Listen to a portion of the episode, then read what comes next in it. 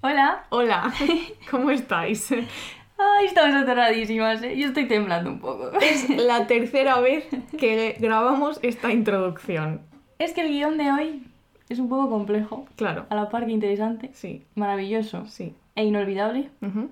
pero difícil. Claro, y entonces- tenemos un poco de... Lo, lo hemos terminado de perfilar ahora. hmm, Llevamos toda en la estas mañana. últimas ocho horas.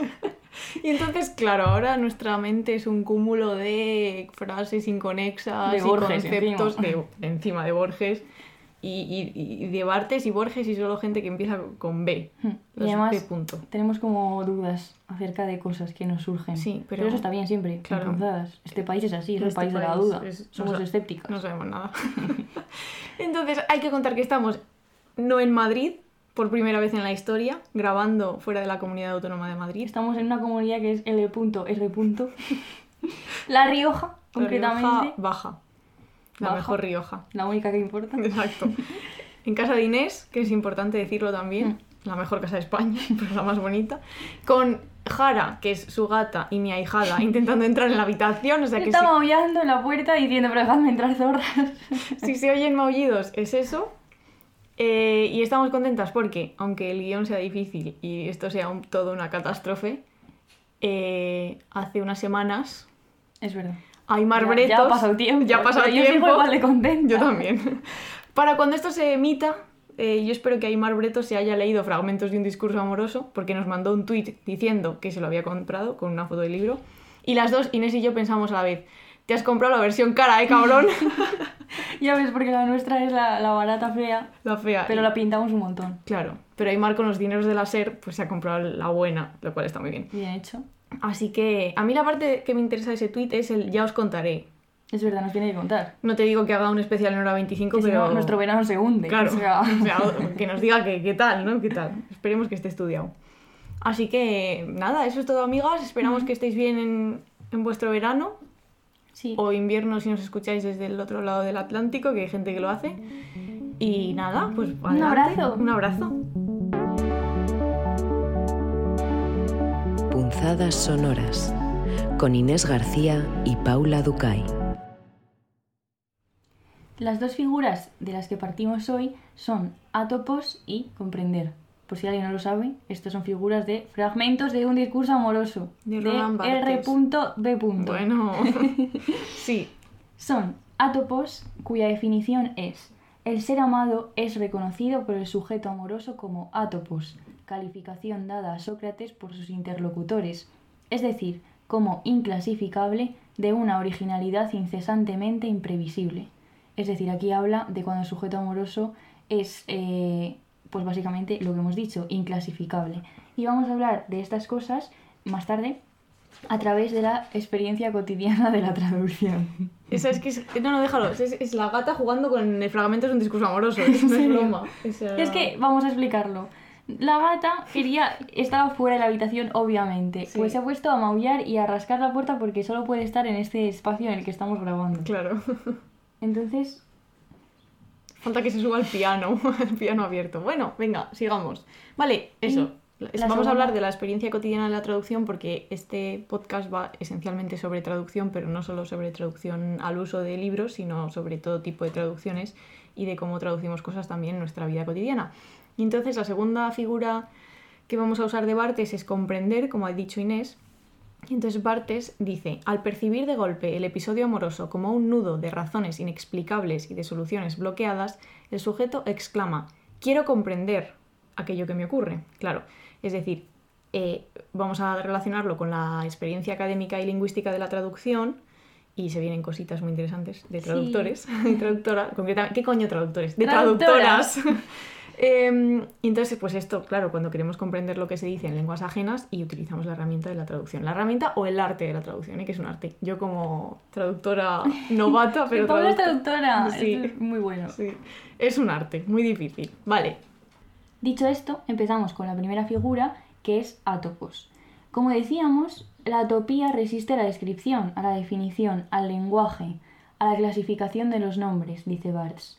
Atópico, el otro hace temblar al lenguaje, porque no puede ser tomado a partir de ningún estereotipo que para él es la verdad de los otros. Eso es como cuando te enamoras y piensas que la persona es única y entonces dices no voy a encontrar nunca a nadie más, madre Sí. mía, esta persona. Y no puedes, te preguntan cómo es y tú, pues es que no sé, es que no sé. Es Claro, que es- claro, no sé describírtelo y, te- y les enseñas una foto y luego dices es más guapo en persona. Ya ves.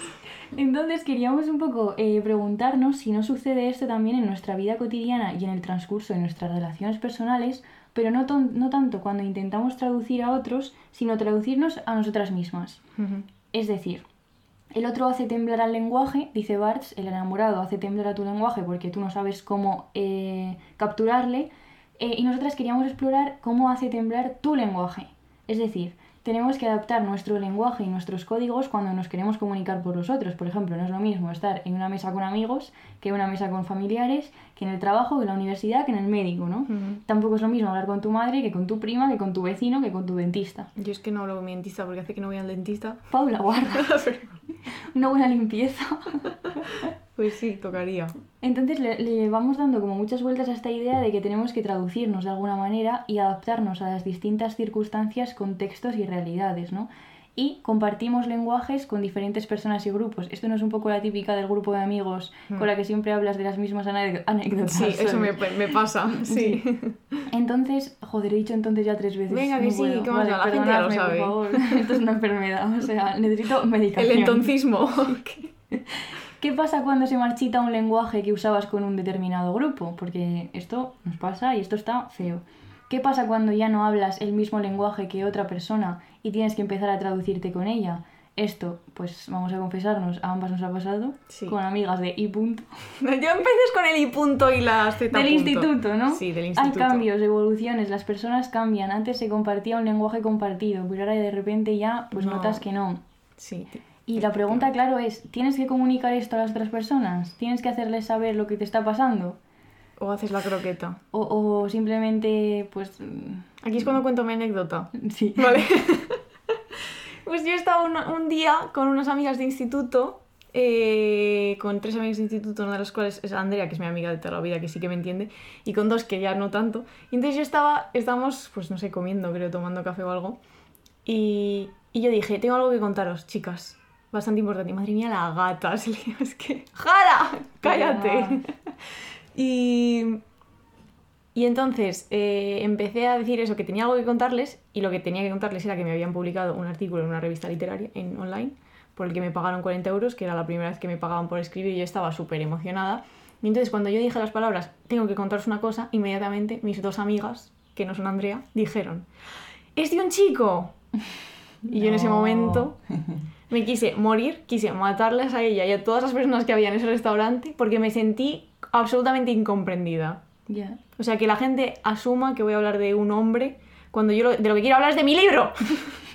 Ya es que además esto pasa mucho, ¿no? Cuando te reencuentras y de repente la pregunta general es, bueno, ¿y, y qué? ¿A quién le comes la boca? Sí. Es como, "Pff, de verdad, o sea, de verdad esto. De verdad, esto es lo más ¿De importante. verdad esto está pasando? Sí. No me estás preguntando por las 8.500 cosas que me han pasado.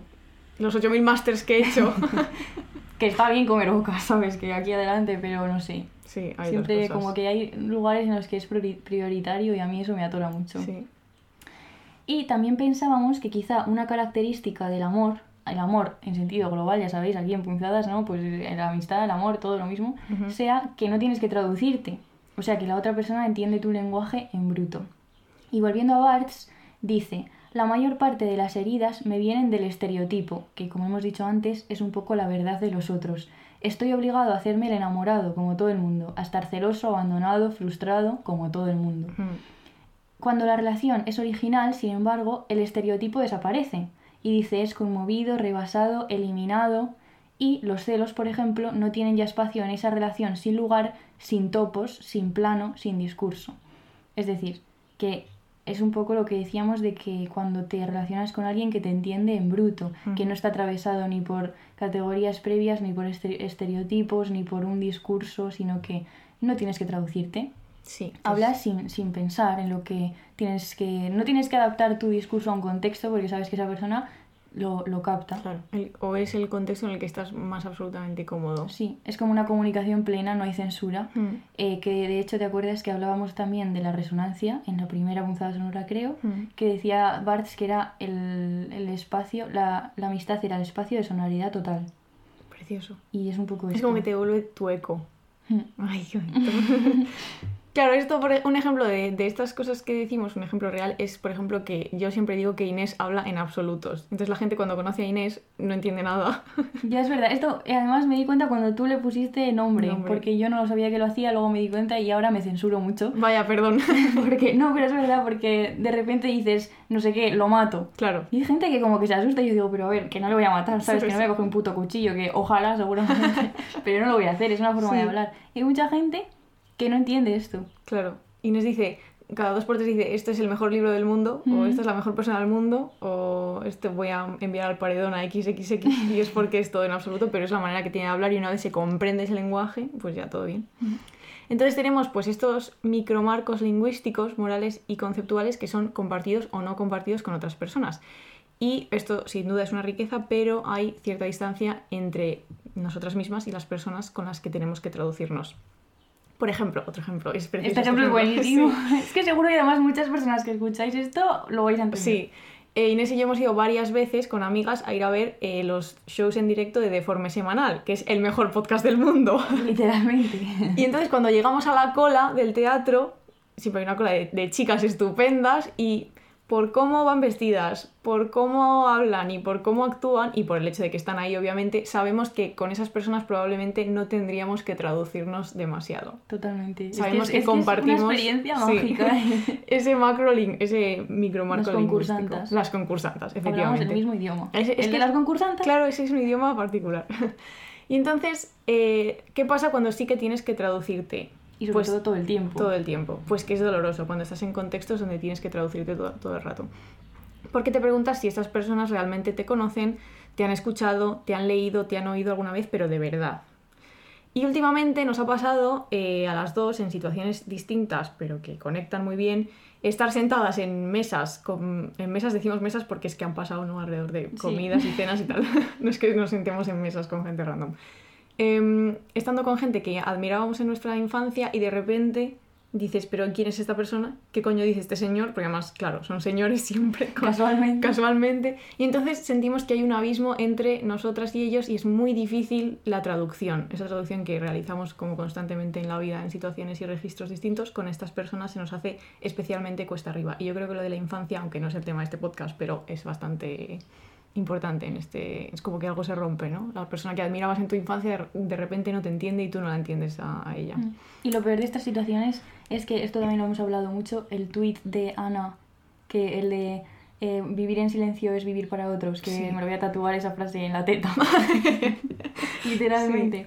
Pues en estas situaciones lo más doloroso es que es un poco o te callas o, O lo pasas te, mal. Claro, o te Bueno, callas lo o te mal. traduces, que suele ser al silencio, Mm. porque mm, la actitud del Sí. otro no es de escucha No para nada ni de comprensión, es de imposición. Y entonces, claro, siempre está la cosa esa que hago, me pongo como un basilisco, Mm. le llamo gilipollas, Mm. o me callo y dejo que acapare el discurso y, que, y que me pise. Es que no hay, ni- es que no hay solución buena, ¿eh? Es unas, son situaciones a mí me parecen muy violentas Sí. y muy, además con gente que, que tienes un cariño, porque si Mm. son desconocidos y no, te ¿sabes? da igual, no puedes no, no no. verles nunca más. Pero el caso es que la, la concepción que tienes de esa persona después de esa sentadita en esa mesita se Cambia. transforma. Sí, sí, cambia totalmente, es una pena. Mm. Es que es una pena. A mí me ha pasado con am- amigos, con familiares. Con familiares es lo peor, Mm. creo, ¿eh?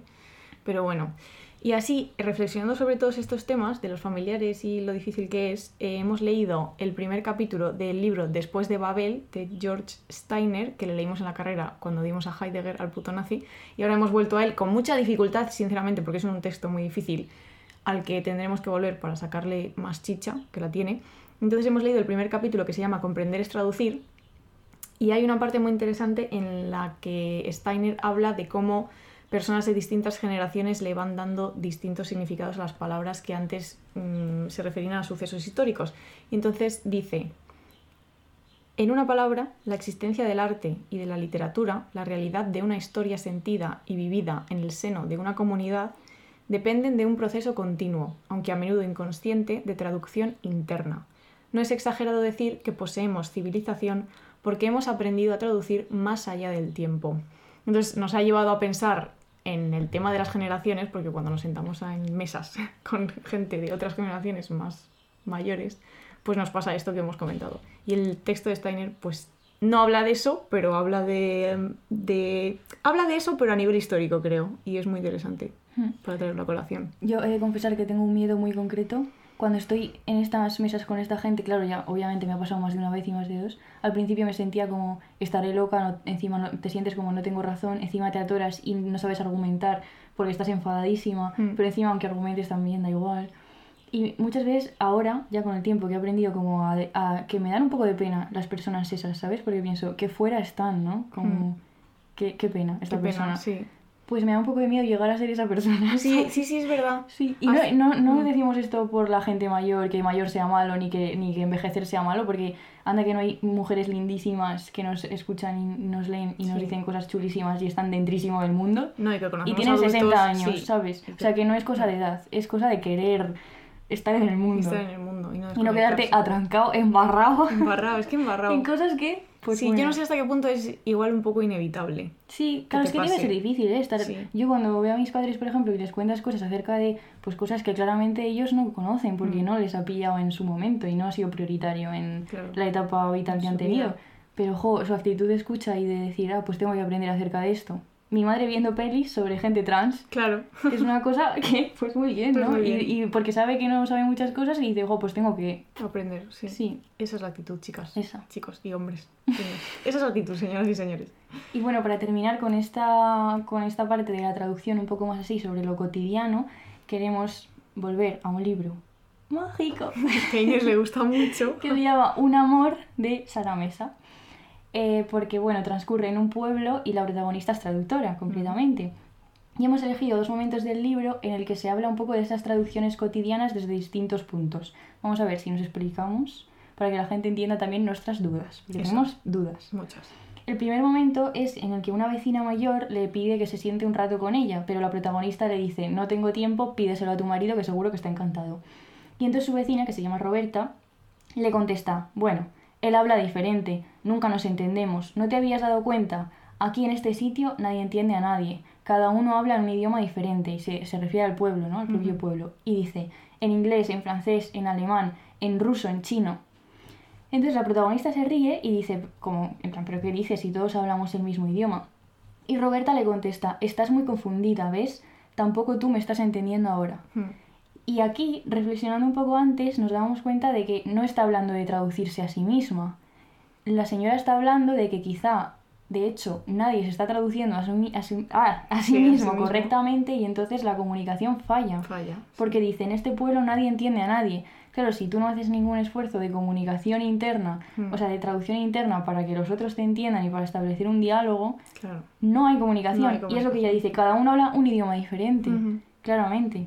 Y no se entienden. Nadie se Y es entiende. un, es un desastre Esto es en el un libro. problema. Sí, problema gordo. En el libro y, y en la realidad. Sí. Y luego el segundo momento, bueno, aquí pues hay una historia de, mm, no sé si decir amor, comillas amor. Sí, a ver, bueno, muchas personas escuchando esto habrán leído el Sí, libro, pero bueno, no si decimos no- nada por si acaso, Sí. porque si no te jodes el libro. El segundo es de que ella lleva tiempo esperando a un hombre que se llama Andreas, que es un hombre con el que ha tenido una relación, y finalmente pues eh, llega al encuentro, ¿no? Y es muy curioso en esas páginas porque ella se pregunta literalmente, ¿pero quién es este hombre? ¿Sabes? O sea, ¿quién es esta persona? Mm. Y dice, ¿para qué he estado en su puerta tantas horas esperándolo? Y de hecho, él habla y ella no consigue entenderle. O sea, es imposible. Y dice lo siguiente, en realidad el chico suena grotesco, torpe, inculto, tal como le parecía al principio, cuando lo miraba de lejos y solo era un pedazo de paisaje, nada más. El alemán, un hombre cualquiera, como cualquier otro. Y ella, piensa, se había empeñado en traducirlo, en llevarlo a su terreno. Qué absurda pretensión, se dice. Si no fuese ridículo, sería hasta divertido. Hmm. Y esto es ya no la traducción interna de ti mismo, sino traducir a los demás, que de esto también hemos hablado alguna vez, conforme a lo que tú esperas de ellos. Claro, eso es terrible también. Claro.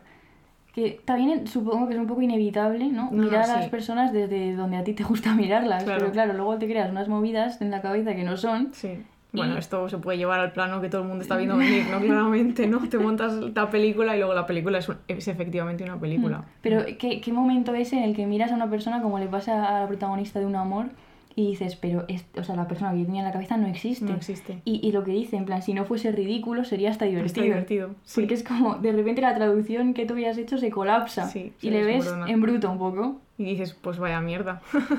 Y por eso, pues, eh, hemos estado aquí un poco liadas la cabeza porque eh, veíamos la diferencia entre traducirte a ti mismo, Mm. traducir a los demás, la necesidad de traducirte a ti mismo para entrar en comunicación con los demás. que es necesaria, pero hasta cierto punto, Claro. mm, si conlleva violencia, luego Claro. hablamos de esto también un poco más. El dolor que conlleva la traducción permanente, porque traducirte es necesario, como decíamos, si no, no hay comunicación. Mm. Pero tener que estar tradu- traduciéndote y encima como defensivamente, Sí, esto es doloroso. eso es doloroso.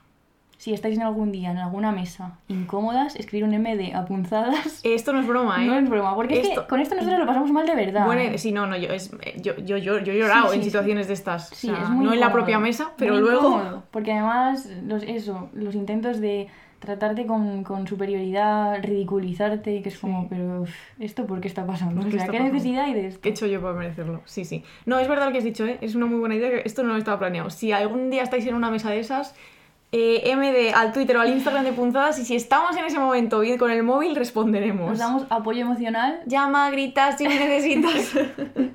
y un abrazo a la distancia. sí, Y ahora vamos con la segunda figura. comprender. La figura de comprender, que es una figura que hemos utilizado en relación con la traducción académica, que es de lo que vamos a hablar ahora, pero vamos a hablar de manera interesantísima, os vais a cagar. Entonces, la primera persona a la que vamos a invitar es a Borges. porque Bienvenido, quizá amigo, los- sí, amigo. compañero, pero sobre todo amigo. Además, Borges es, pues no sé, uno de los traductores más famosos de la historia de la literatura. eh, y está obsesionado con el libro de Las Mil y Una Noches y tiene un textito que se titula Las Mil y Una Noches, eh, que reflexiona acerca de las diferentes traducciones del texto y antes hace un repaso por algunas leyendas, anécdotas, historias que evidencian la transmisión cultural entre Oriente y Occidente y cuenta un poco cómo están sesgadas nuestras visiones de ambos conceptos. Y él dice, escribe claro desde, desde Argentina. Dice, estamos conversando en un ilustre dialecto del latín que se llama lengua castellana. Y ello es también un episodio de esa nostalgia, de ese comercio amoroso y a veces belicoso del Oriente y del Occidente, ya que América fue descubierta por el deseo de llegar a las Indias. Llamamos indios a la gente de Moctezuma, de Atahualpa, de Catriel, precisamente por ese error. O sea, él en ese texto también... Pi, pi, pi, que hemos ganado la liga o qué? No puedo más. Eh, Borges en ese texto, o sea, que eso, que es complicado, pero que lo recomendamos también mucho, es muy interesante porque dice que, o sea, hasta qué punto la historia eh, como que incide luego en el lenguaje, ¿no? Y que un, error como el de Colón al llegar a las Indias que no eran las Indias, pues luego ha significado, ha supuesto que llamamos indios a gente que no son de la India. Y entonces todo este tipo de cosas, pues son interesantes para ver como la importancia, creo, ¿no? de la traducción y, de la- y del lenguaje, que por eso hemos elegido de hablar de traductores, porque son gente en la que no pensamos demasiado cuando leemos, pero son gente importante. Y además dice Borges también que no podemos definir las palabras Oriente y Occidente, porque pasa con ellas lo que decía Sagust- San, San Agustín, que pasa con el tiempo. Que dice, ¿qué es el tiempo? Si no me lo preguntan, lo sé. Si me lo preguntan, lo ignoro. ¿Qué son el Oriente y el Occidente? Si me lo preguntan, dice Borges, lo ignoro también. E intenta buscar una aproximación a lo largo del texto. Mm. Y es súper interesante que Bartes, en Comprender, que es nuestra figura, dice, ¿qué pienso del amor? En resumen, no pienso nada. Querría saber lo que es, pero estando dentro lo veo en existencia, no en esencia, que es lo mismo, ¿no? Estás sintiendo el amor, lo ves existir, Mm. pero luego te pones a hablar sobre él, de nuevo No la... puedes. La incapacidad nom- de nombrarlo. Claro, y Bartes dice, discurriré bellamente sobre el amor a lo largo del año, pero no podré atrapar el concepto más que por la cola, por destellos, fórmulas, hallazgos de expresión dispersados a través del gran torrente de lo imaginario. Y de hecho, se pregunta, ¿comprender no es escindir la imagen, deshacer el yo, órgano soberbio de la ignorancia? Por eso hemos querido tratar estas cuestiones a través de la traducción lingüística y de la relación que tienen los traductores con su lengua materna cuando traducen. Sí. Y ahora lo que vamos a hacer, que me hace mucha ilusión, es escuchar a una grandísima traductora, novelista, poeta y ensayista, o sea, no se queda corta, y cuentista, no se queda corta, que es Nuria Barrios, eh, que ha publicado recientemente en Páginas de Espuma un ensayo llamado La impostora, que es los apuntes de su cuaderno como traductora, porque ella escribe y traduce, y el libro está muy bien. Y además es un, un ensayo bastante personal que yo creo que se lee de manera bastante fluida, precisamente porque su propia experiencia lo enlaza con anécdotas sobre traducción y sobre reflexión sobre el oficio de la traductora y una reivindicación también sobre lo mal pagado que está, que también es importante. Y le hemos pedido que nos cuente un poco acerca de esta relación de los traductores con la lengua materna, con la extranjería y, y ya está, nos hace mucha ilusión y adelante Nuria. Mi hogar como escritora es la lengua. Para mí lo más perturbador de la traducción es que siempre me convierte en extranjera. Y quiero dar aquí un nuevo giro al término de extranjería. Tenemos que repensar la idea misma de lo extranjero. El exilio está en la raíz de toda escritura. No importa cuál sea la situación de la escritora, que viva en su país o que, por las circunstancias que sean, haya tenido que partir. Pero aún mayor es el exilio de la traductora. Está fuera de la lengua que ha de traducir y la traducción desmorona la casa que es su lengua, convirtiéndola en apátrida. Al traducir se produce un desplazamiento en la relación espontánea que mantiene la traductora con su idioma materno. De la naturalidad pasa a la conciencia permanente del mismo. De la cotidianeidad al alejamiento. Hay una especie de alquimia. Lo propio se hace extraño para que lo extraño se convierta en propio. Ahí, en esa alquimia, muta el concepto de extranjería. La traducción es un camino fascinante y también perturbador de regreso a la extrañeza original del idioma, a su arbitrariedad, a su fragilidad, que es nuestra fragilidad. En ese camino de indagación conviven la inquietud que provoca que aquello que parecía propio haya revelado ser ajeno y la nostalgia por lo perdido, una nostalgia que nace de la ingenua sensación con la que crecemos de ser unos con la propia lengua. Quiero leer unos versos del poeta Juan Vicente Piqueras que hablan de la traducción. En la liturgia de la literatura son tratados como los monaguillos, en cambio son pontífices, los que tienden los puentes entre las islas de lenguas lejanas, los que saben que todas las lenguas son extranjeras, que entre nosotros todo es traducción. Son una tribu extraña, dispersa por el mundo, porque están mudando el mundo, porque están salvando el mundo. Bueno, pues esa era Nuria. eh, Gracias. con su voz de radio. Qué linda, madre mía. De las personas más listas que han participado en este podcast sin ninguna duda, ¿eh? O Sí. sea, muchísimas gracias Nuria por el audio, el audio, o sea, nos hace es un privilegio escucharte. Eh, y queríamos hablar un poquito más del libro porque Nuria habla de extrañeza, ¿no? A la hora de, traducir, de cómo la lengua materna se vuelve extraña, cosa que yo lo, o sea, llevo muy poco siendo traductora, pero es que es verdad, es lo que pasa. Que intentas traducir algo y tú entiendes el texto que, que estás leyendo y tienes que traducir, pero de repente se te atasca tu propio idioma. ¿Sabes lo que.? O sea, en la cabeza lo comprende, pero ahora decirlo en, tu, en español, ah, pues no sé, pues a saber cómo se hace. Entonces podríamos decir que sucede algo parecido pues cuando nos movemos en ambientes un poco hostiles, que es lo que hemos estado hablando hasta ahora en el episodio, porque los códigos que utilizamos ya no funcionan, han caducado, lo que pasa cuando las personas de la infancia se vuelven imbéciles, o siempre lo fueron, pero tú te das cuenta cuando creces. Eh, y también sucede en estos contextos, contextos que las propias palabras se sienten ajenas, que los códigos que utilizamos con comodidad empiezan a parecer ridículos, que es lo que ha dicho Inés antes cuando intentas argumentar algo y de repente no puedes porque estás tan enfadada que es que no puedes. Y entonces pues todo esto eh, conecta. Entonces en el libro de Nuria hay un concepto que yo un día intenté explicarlo en mi cocina con Inés a las 11 de la noche, un día que Inés estaba en mi casa en Madrid y teníamos muchísimo sueño y nos dio un ataque de risa porque yo empecé a intentar explicarlo y claro, pues no. Y además en ese momento fue, o sea, me explicaste eso y luego empezamos a, a conformar este episodio. Efectivamente. Estábamos como drogadas Sí. de sueño y, y tú apuntando en un papel barrachuchos de cosas que decíamos que no tenían sentido, pero mira, ahora pues aquí está. Barrachuchos es una buena palabra, ¿eh? Barrachuchos. Farrachuchos. Ah, no. como sí, como... Farrachuchos. Farrachuchos, que no, sé. no sé otra palabra. ¿Ves? No, es que no se puede traducir, pero te estoy entendiendo. Farrachuchos, sí. Entonces es un concepto de Schelling que es, está en alemán, ¿vale? Así que me vais a perdonar, pero se, se dice algo así como un Heimlich. Muy bien, Paula. La verdad me sorprendió muchísimo. Yo hubiese dicho un Heilig. Bueno, no sé si se dice así, probablemente no, pero hay gente escuchándonos en, en Alemania esto en Pues mira, que nos, que nos manden un audio. Pues sí, por favor, que en Spotify sale. Y entonces un Heimlich se llama- se significa extrañeza inquietante. Y dice Nuria, el término juega con el doble sentido de Heimlich en alemán que designa lo familiar y también lo secreto. Al salir a la luz lo escondido, sentimos que nos es conocido y al mismo tiempo ajeno. Su aparición es siempre sorprendente, desconcertante, sobrecogedora. Claro, es como tú traduces y estás traduciendo en tu idioma y de repente traduces una frase y la has escrito y sabes que la has escrito tú y sabes que es tu propio idioma, pero a la vez no es tu propio idioma, porque como, el origen es distinto, es, una- es verdad que es una situación, o sea, una mm, sensación muy rara. Y entonces Nuria habla, ella, en su experiencia como traductora, de un cataclismo identitario cada vez que inicia una traducción. También podríamos hablar de cataclismo identitario cuando los boomers dicen cosas absurdas, que es lo que nos pasa a nosotras. Y dice Nuria, el sentimiento afectivo se convierte en un acto lingüístico. Esto es cuando se pone a hablar de, de la empatía y del respeto que siente por el trabajo que han hecho las escritoras que, a las que traduce. Porque Claro, es que es una responsabilidad. es una responsabilidad acojonante. Me lo imagino. Y cuando están muertos, pues mira, yo qué sé, Sí. ¿sabes? También, pero cuando estás traduciendo a alguien que, que está ahí, Está vivo y te puede leer. Y además a veces los escritores hablan las lenguas que, a las que les traducen. Y hay escritores que se volvían un poco locos, ya hablaremos de esto. Em, bueno, y ahora Inés va a explicar sus tablas.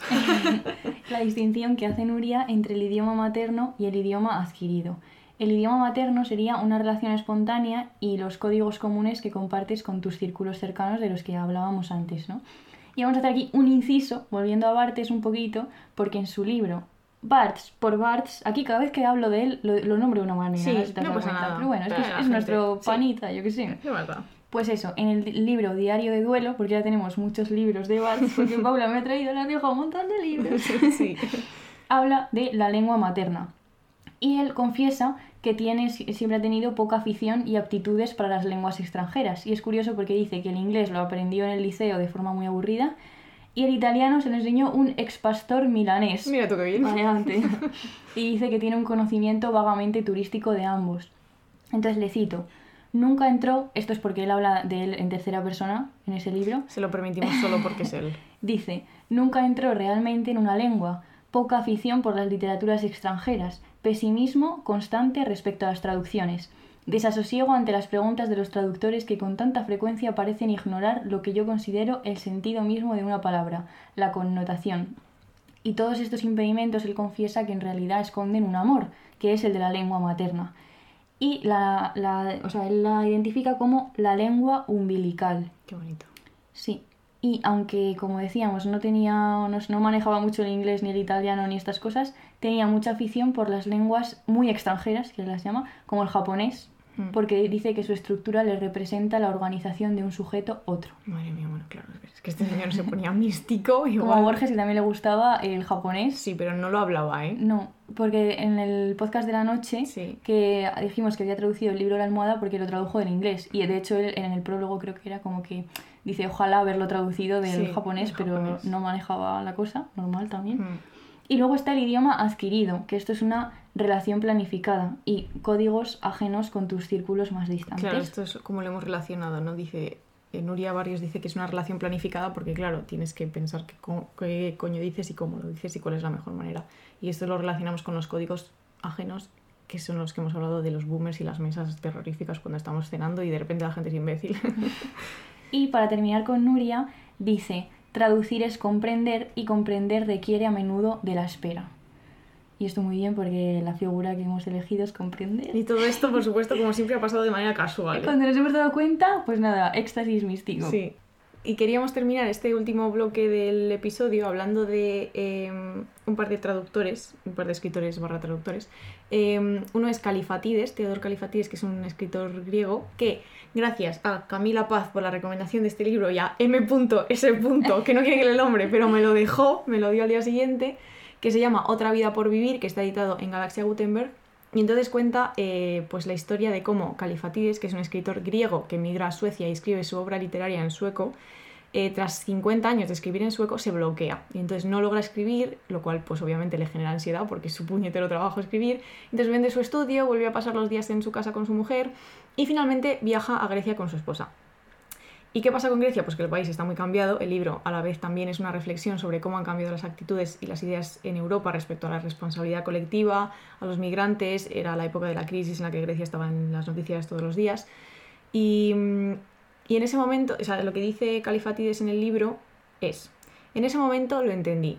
Mi primera lengua es palpitación, la segunda cavilación, lo cual tiene mucho que ver con lo que, lo que acabamos de explicar que dice Nuria.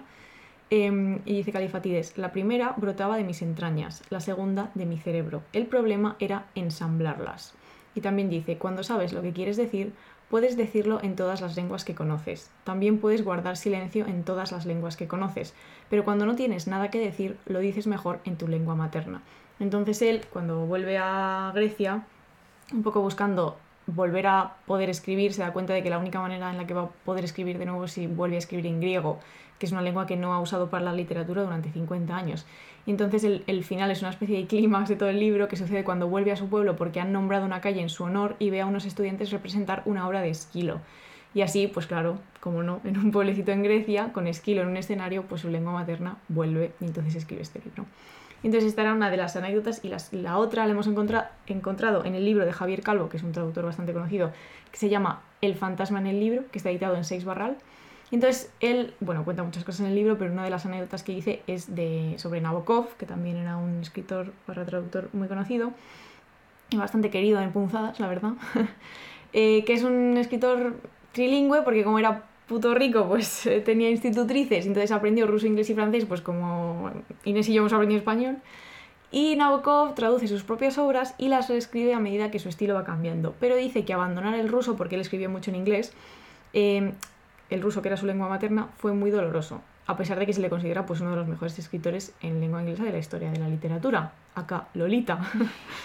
y entonces dice, mi abandono completo de la prosa en ruso para adoptar la prosa en inglés fue increíblemente doloroso, como aprender a manejar las cosas de nuevo después de perder siete u ocho dedos en una explosión. Que es que tú imagínate tener que aprender además a escribir como escribe Nabokov en otro idioma. O sea, bueno. Una movida, la verdad. Sí, una movida.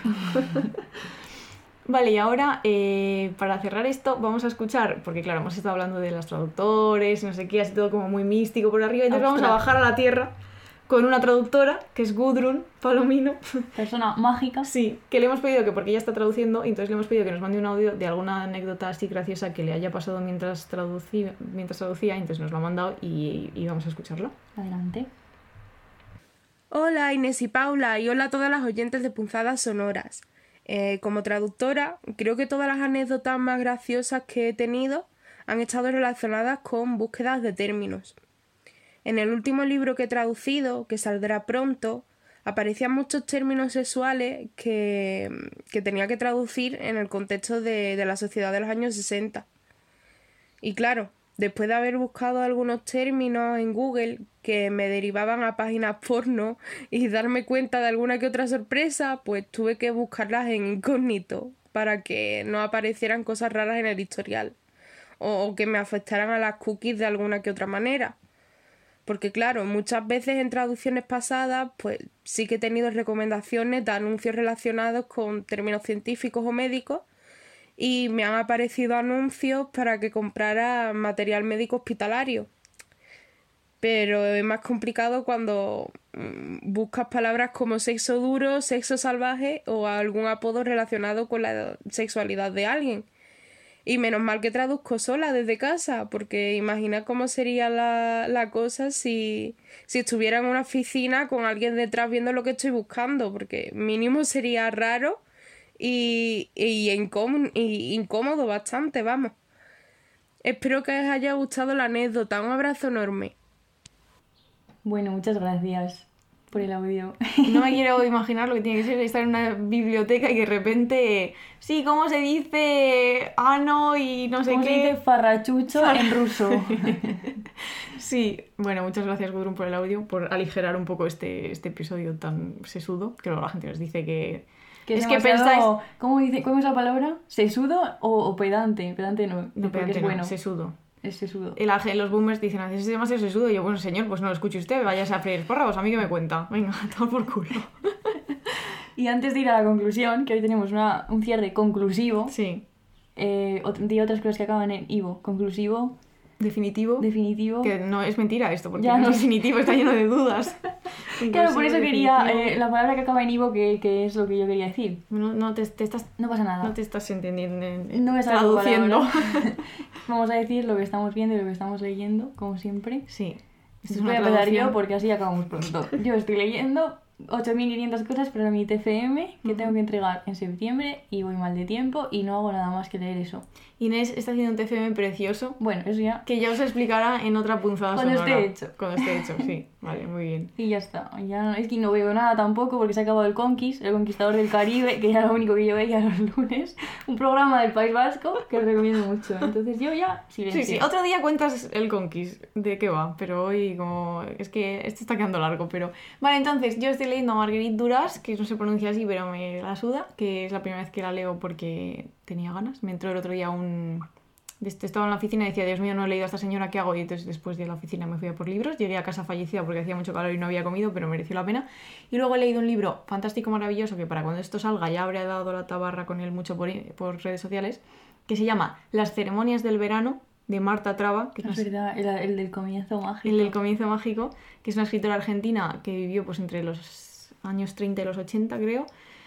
Y yo no sé por qué no, estamos todas leyendo obsesivamente a Marta Traba. Bueno, está esto eh, publicado por la editorial Firmamento y un 10. Es que no puedo decir más, que es un libro acojonante. Es un libro muy literario, hay que estar concentrado para leerlo, pero a mí me gustan esas cosas Qué bien. y no leer Qué paridos. buena recomendación. Otro, en otro podcast, en las- la temporada esta que empieza ahora en Punzadas, voy a abrir el melón de los hábitos de lectura en este país y de por qué la gente lee tonterías, pero eso ya para otro podcast. A insultar gente luego ya. Sí. En otro momento. En este no, que ha quedado como muy. Y se me muy queda estoico. estupendamente. Vale. Y bueno, ahora la conclusión. La, conclusión. gran conclusión. Yo he cerrado el ordenador porque estaba soplando y no tengo guion. Ahora mismo estoy volando, estoy volando libre, como un pájaro. No sé de qué vamos a hablar. Yo llevo, ¿cómo se dice eso? Las riendas. de esta conversación. Adelante. Barthes, en Comprender, nuestra segunda figura de hoy, dice, esto me parece mágico, escuchad atentamente, quiero cambiar de sistema, no desenmascarar más, no interpretar más, sino hacer de la conciencia misma una droga y a través de ella acceder a la visión sin remanente de lo real, al gran sueño claro, al amor profético. Madre mía. Y claro, este hombre está diciendo que está ya harto de tener que, de no entender, de que se todo se escapa al lenguaje, de, no, de que todo sea inclasificable. Este señor quiere entender algo normal. Esto sí. pasa mucho cuando lees, a- como esta mañana, los textos que estábamos leyendo, que eran muy complicados, que es como, ¿puedo ¿Puedo, entender algo? ¿Puedo, por favor? Sí, ¿puede mi cerebro funcionar? Y entonces queríamos plantearnos eh, si queremos esto realmente, ¿no? Hacer de la conciencia misma una droga y a través de ella llegar a, a las cosas, ¿no? Sin tener que traducir, sin interpretar. Y por una parte hablábamos de que sí, de que esto estaría bien, sobre todo con nuestras personas más cercanas, es muy cómodo comprenderte con una mirada, que la otra persona maneje tu vocabulario, que no tenga que haber nada de censura y que la persona entienda, como Paula me entiende, que hablo en absolutos y que no voy a matar a gente literalmente, aunque quién sabe, ¿no? Quién sabe, nunca en se cualquier sabe. momento Podría puede pasar. esto pasar. Y también nos gustaría esto en las situaciones en las que la traducción resulta dolorosa, Hmm. como hemos dicho antes, ¿no? Cuando hay un abismo entre nosotras y las otras personas, porque la diferencia está muy bien, claramente, aquí viva la diferencia, pero el problema es cuando entraña violencia. Cuando los señores consideran que su marco es el único válido, incluso te ridiculizan, te tratan con paternalismo porque eres una mujer jovencita de veintitantos que no sabe nada de la vida y ellos lo saben todo. Se me tiene hasta el coño, te lo juro, no puedo más. Porque además a Paul y a mí nos pasa ahora que como tenemos un podcast de filosofía y Sí. escribimos cosas, es, eh, ah, nos ha pasado últimamente de condenar tus gustos porque con lo, con lo que ellos esperan de tu intelectualidad no está acorde. No Claro. es suficiente. Inés, me estás defraudando, pero si tú eres una chica filósofa. Si tú piensas, me- ah, cuando me Sí, jode sí, mucho, pero Paula, con todo lo que lees, y yo, mira, vete a tomar por culo, pedazo de gilipollas. Se acabó. Entonces es este problema, cuando entraña violencia. Y además nosotras nunca vamos a sentar cátedra sobre nada. Siempre tenemos todo el rato la- como la creencia de que no sabemos nada de nada, ¿no? Como esta Sí. cosa. La falta de seguridad. Sí, siempre. Y también la humildad, que tiene su parte buena y su parte mala. Bueno, excepto cuando decimos que somos listísimas, pero eso eso lo decimos también a ratos, pero porque también a veces Pero es que hay que decirlo, ¿eh? Porque si no nos venimos abajo, chavales, y esto se hunde y no se levanta. Es por eso que en estas situaciones complicadas nos gustaría que nos comprendiesen en profundidad e incluso que nos viesen transparentes, ¿no? Y no tener que hacer esfuerzos muchas veces dolorosos porque nos entiendan, cuando además la otra persona no quiere entenderte. Mm. Nos gustaría terminar con esa violencia que entraña que otras personas no te escuchen porque, como decía, no te quieren comprender, solo quieren imponer su visión. Es la gente a la que le gusta escucharse hablar. Esa Sí. gente es fascinante. Le da igual si tú estás escuchando, solo quiere oír su propia voz. sí, sí, sí. Pues que hagan un podcast ellos también, yo qué sé, claro. Les dejamos el micro. Eso. Alquilado. que, que cuesta dinero. Eso. Y luego, por otra parte, claramente no queremos esto, ¿no? Porque imagínate lo aburrido que sería un mundo en el que eh, tu conciencia es una droga, Mm. partes. Sí. Y entonces todo está ahí fijo, claro y, y transparente. Y además realmente no es posible, ¿no? Porque seguramente la riqueza y la, y la belleza entrañan diferencia, necesitan de interpretación y de traducciones constantemente. Sí. Y eh, seguramente también esto es la utopía, ¿no? lo, lo inclasificable del mundo. Mm. Solo podemos hacer, dice Borges, en El idioma analítico de John Wilkins, ¡Viva! uno de mis textos favoritos del mundo entero y solo tiene cinco hojas que lo lea todo el mundo, por Sí. favor. Dice, solo podemos hacer esquemas pro- provisionales y aproximaciones a lo diverso y complejo. Que esto tiene mucho que ver con la humildad también, aunque hay cosas muy claras como que hay que abortar. Eso Sí. está claro. Esto, esto no es aproximación provisional. De nuevo, un, un, un semi-absoluto de Inés, o sea, hay que abortar. Es hay que decir, abortar cuando se, cuando se claro, abortar. Es decir, eso es así. hay que tener acceso a. Hay que recordarlo en todo todos los podcasts de Libre, seguro, gratuito y Sí. por Dios santo, sí, esto es muy importante. Sí. Entonces, como decíamos, en este texto eh, se habla de un señor que se llamaba John Wilkins que intentó capturar todo el universo haciendo distintas categorías y subdivisiones, que este texto de hecho lo dimos en un seminario de ontología, En segundo de carrera. con Irene, ¿no? ¿Con Irene Ortiz, ¿Con o, Irene con, Ortiz? o con su compañera? Con- Da, da igual, con Irene. Vamos a hacer que, que fue con Irene que escucha este podcast. y que es una chica majísima y listísima, filósofa. Eh, y bueno, vamos a acabar con una cita que es Borges citando a Chesterton, eh, que dice, ¿lo lees tú o lo leo yo? No, Lele, que no tengo guion. Dice, sin embargo, sabemos que hay en el alma tintes más desconcertantes, más innumerables y más anónimos que los colores de una selva otoñal. Cree, sin embargo, que esos tintes, en todas sus fusiones y conversiones, son representables con precisión por un mecanismo arbitra- arbitrario de gruñidos y de chillidos. Cree que del interior de una bolsita salen realmente ruidos que significan todos los misterios de la memoria y todas las agonías del anhelo.